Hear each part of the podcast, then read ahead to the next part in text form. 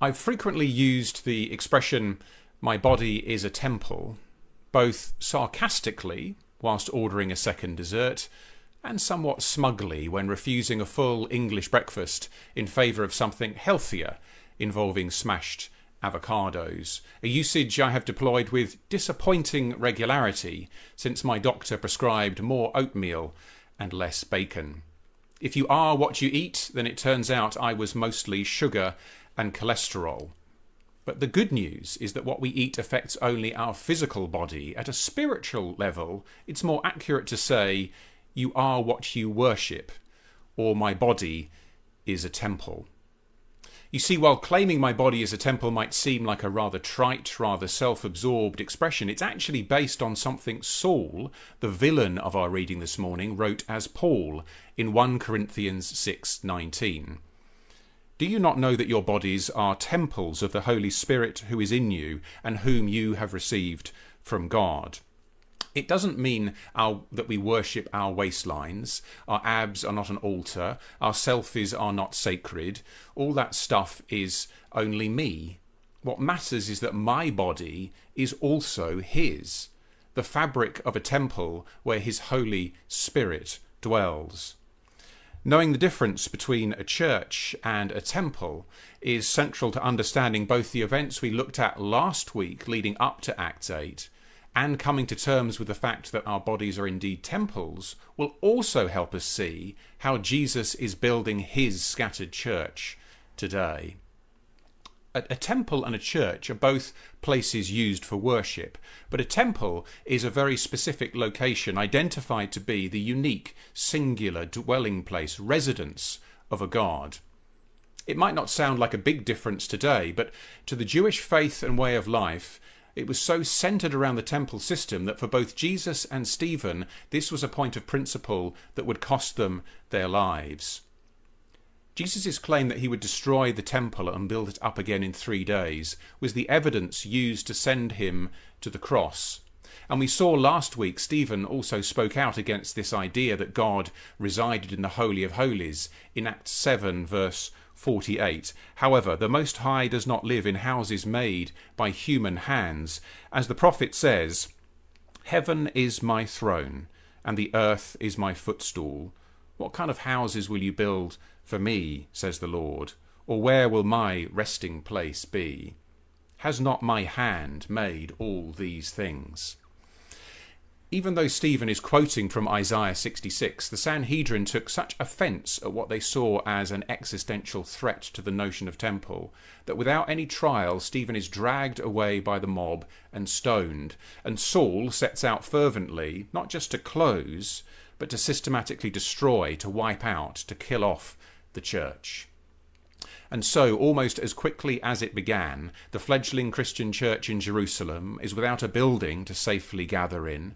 Separated from their leadership, they are forced to flee their homes in fear for their very lives.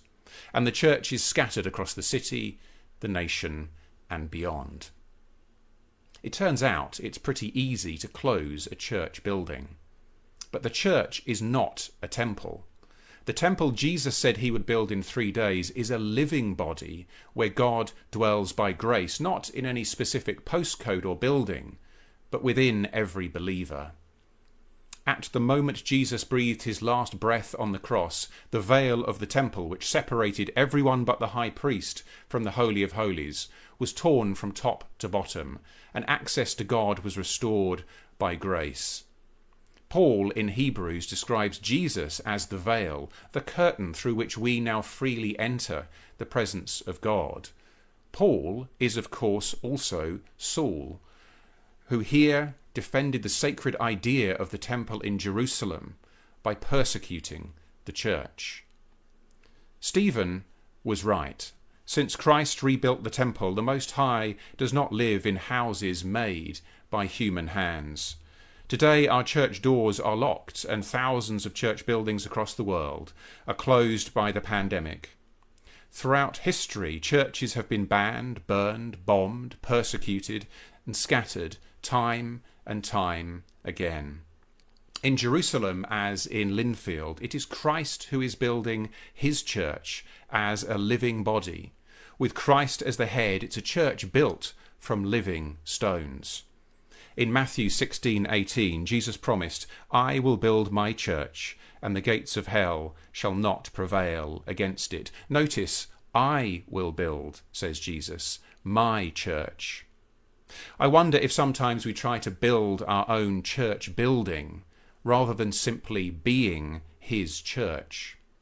What a waste when we try to do the work he has already promised to do, rather than the tasks he is uniquely preparing and equipping us for. The good news for our scattered church this morning is that Acts 8 teaches that his church spreads further and faster as the believers, the seeds of the gospel, are scattered and dispersed. Jesus promised in Acts 1, verse 8, You will be my witnesses in Jerusalem and in all Judea and Samaria and to the ends of the earth. If you will build my ch- if I will build my church is his promise, then you will be my witnesses is the calling for the scattered church. As Saul seeks to kill off a single thriving church, his church comes alive. An echo that starts in Jerusalem becomes a mighty roar that we read in Acts 8 shakes Jerusalem, Judea, Samaria, and as his people witness, they spread the gospel, bringing healing and hope to every community. Where they go, the kingdom comes. Where they are scattered, he goes with them, and his church moves and grows. Christianity lived authentically in the community is wildly contagious. Not a contagious virus, but a contagious love, a contagious hope, and a contagious joy.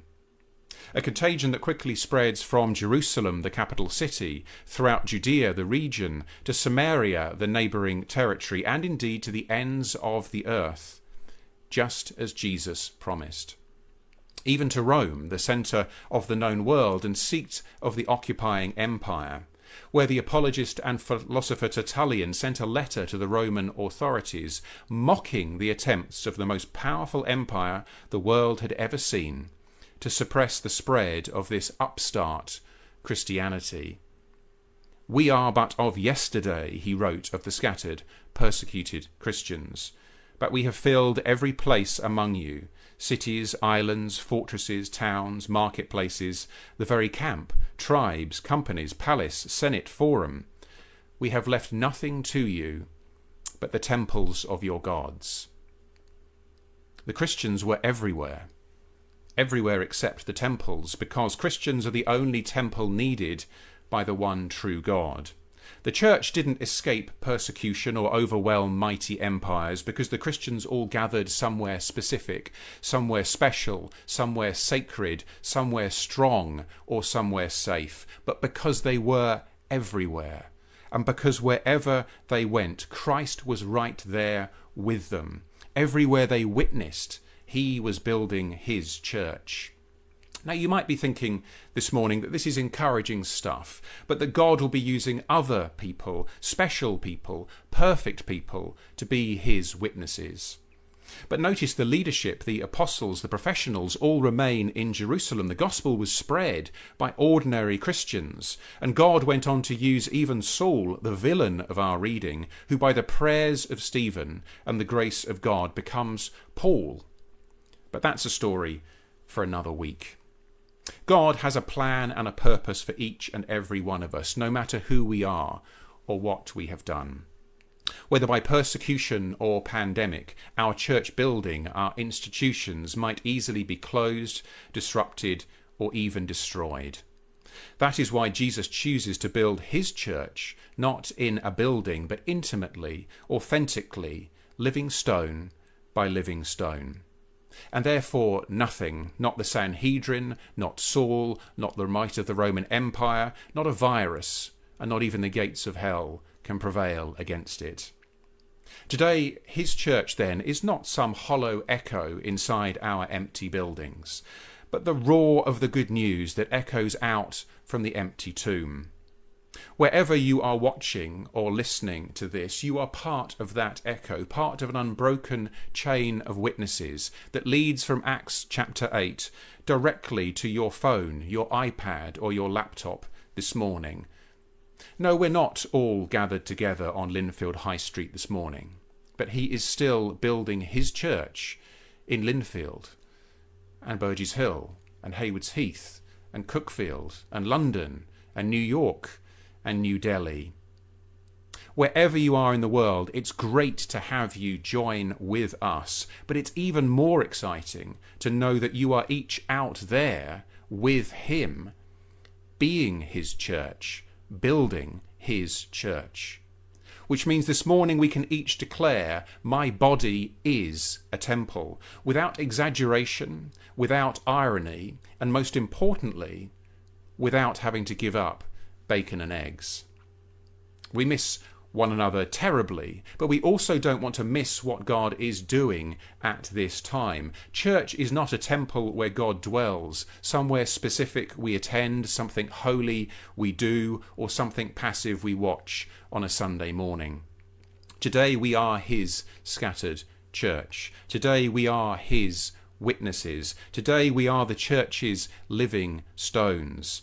Today He is changing each of us that we might change the world. Whoever you are, wherever you are, whatever you have done, you are loved, and your body is a temple, a temple with which He is building His church, so that the whole world might know His grace and experience His love, His joy, and His peace. Amen.